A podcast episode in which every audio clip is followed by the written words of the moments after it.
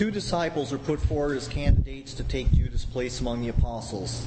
The lot is cast for Matthias. A reading from the Acts of the Apostles.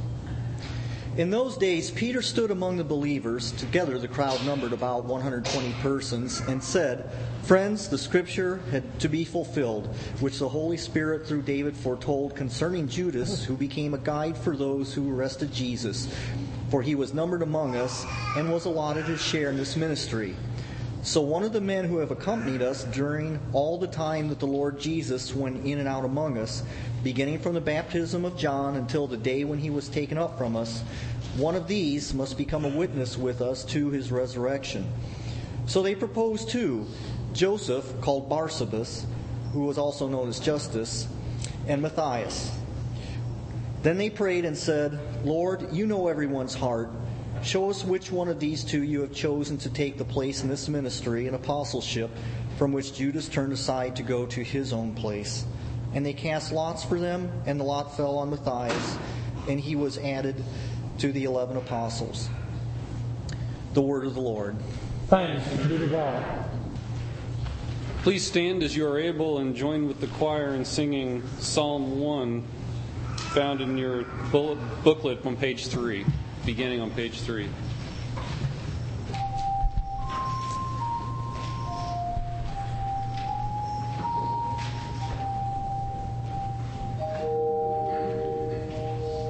Happy are they who have not walked in the counsel of the wicked, nor lingered in the way of sinners, nor sat in the seats of the scornful.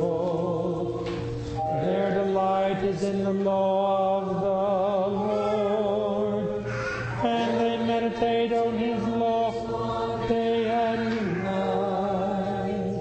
They are like trees planted by streams of water, bearing fruit in due season, with leaves that do not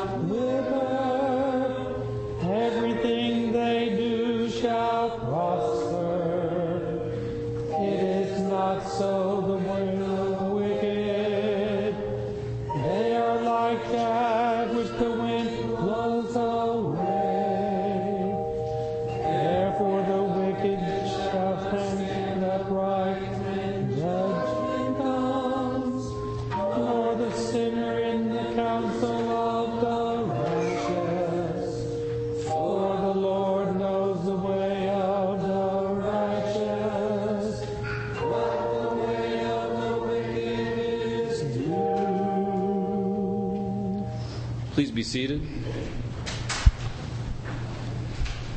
The disciples are told to have confidence that their prayers are being heard by God. Those who know God's Son inherit eternal life. A reading from the first letter of John. If we receive human testimony, the testimony of God is greater. For this is the testimony of God that he has testified to his Son. Those who believe in the Son of God have the testimony in their hearts. Those who do not believe in God have made him a liar by not believing in the testimony that God has given concerning his Son. And this is the testimony God gave us eternal life, and this life is in his Son. Whoever has the Son has life. Whoever does not have the Son of God does not have life.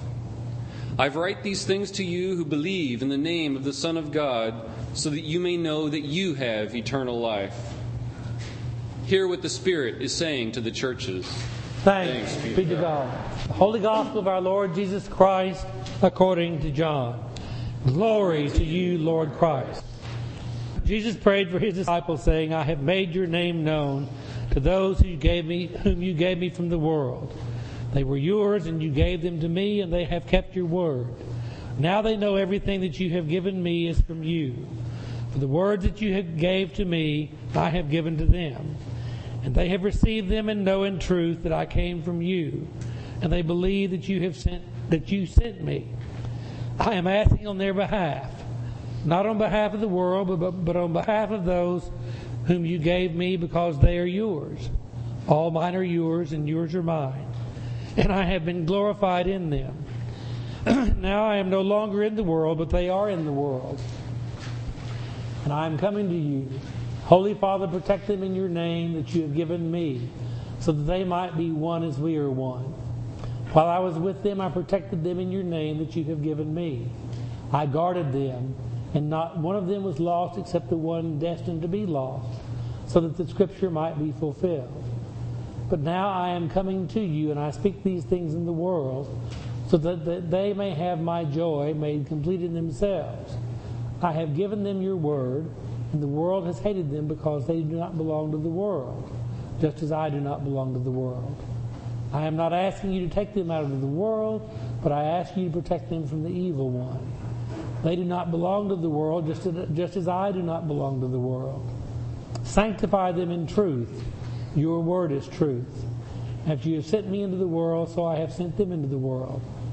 And for their sakes I sanctify myself, so that they may also be sanctified in truth. The gospel of the Lord. Praise to you, Lord Christ.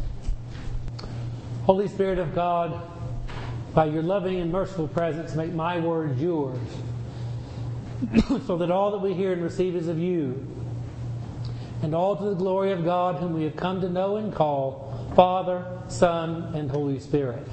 Amen. If you will, listen to this from our collect for the day. Do not leave us comfortless, but send your Holy Spirit to strengthen us. Is that a desperate cry for help that we somehow think we do not have? Or is it a proclamation of hope already realized? Which do you think it is? The desperate cry for help? Proclamation of hope realized. All for number one, raise your hand. All for number two, raise your hand. The twos have it. The twos have it. It's a proclamation of hope realized because that help of God the Holy Spirit, who has been promised and has been given, is with us to give us the help that we need. Next Sunday is the day of Pentecost, the great 50th day celebration after Easter. We celebrate the giving of the Holy Spirit to the apostles and the church of God, and that includes us. And that Holy Spirit, given for our comfort, for our help, is given in sacrament. It's the way through the ages that the church has come to know that God is with us. Through Eucharist or Holy Communion, through baptism, through marriage, confirmation, healing, reconciliation, and ordination. Now, I want to get very practical for a minute by telling you a story from my dad's childhood.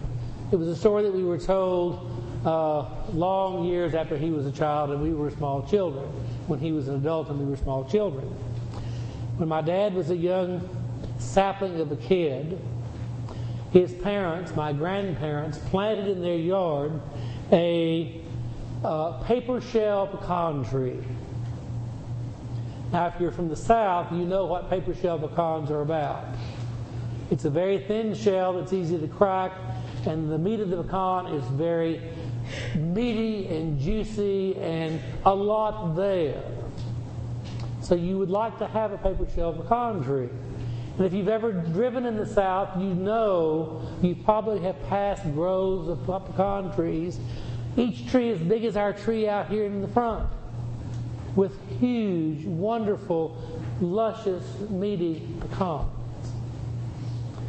Well, the sad thing is that my grandparents' tree never produced fruit because my dad, as a young sapling kid, broke that tree off below the graft. The tree got tall, 60 feet tall, in their yard, but the branches were spindly no pecans because he broke, broke it off below the graft. Now, there were two kinds of pecan trees that my grandparents planted, one grafted to the other. The pecan tree with a strong root and trunk system that would, that would support the, the tree and the, the tall trunk, and then the branch system that would support and produce those magnificent paper shell pecans. And because he broke it off below the graft, where one had been grafted the other, uh, it would not produce. In grafting, one thing is grafted to the other, and each is the same, but each is more than it was as a result of the graft. Now, do you follow me so far? In the church, we are grafted into God. God, whom we have come to know and call Father, Son, and Holy Spirit. And God is grafted into us. It happens in baptism, it happens in, in Eucharist, it happens in marriage, in confirmation, in healing, in ordination, in reconciliation. We are grafted into God, Father, Son, and Holy Spirit, who is grafted into us. And we too become something more. It's still us, it's still God, but each is more. I'm going to go out on a limb to say this each is more because of that graft. We come here from week to week to remember that. Not in terms of thinking back on it, but bringing it to reality in our present time. That's what remembering is all about. We bring, we remember it, we bring that reality into our circumstances of this very day. For God the Holy Spirit, who is part of us, to comfort us, to strengthen us, to give us that help that we need. After the resurrection and ascension of Jesus, they didn't exactly know what to do at that point in time. One time after the resurrection, before the ascension, they went out to fish. It didn't work. They still needed Jesus to direct them, which Jesus did from a shoreside. After the ascension, they didn't know what to do. He's gone. What now? What, what do I do? Where do I go? He told them to go to Jerusalem and wait until the promised Holy Spirit would be given to them as that Spirit was given at Pentecost.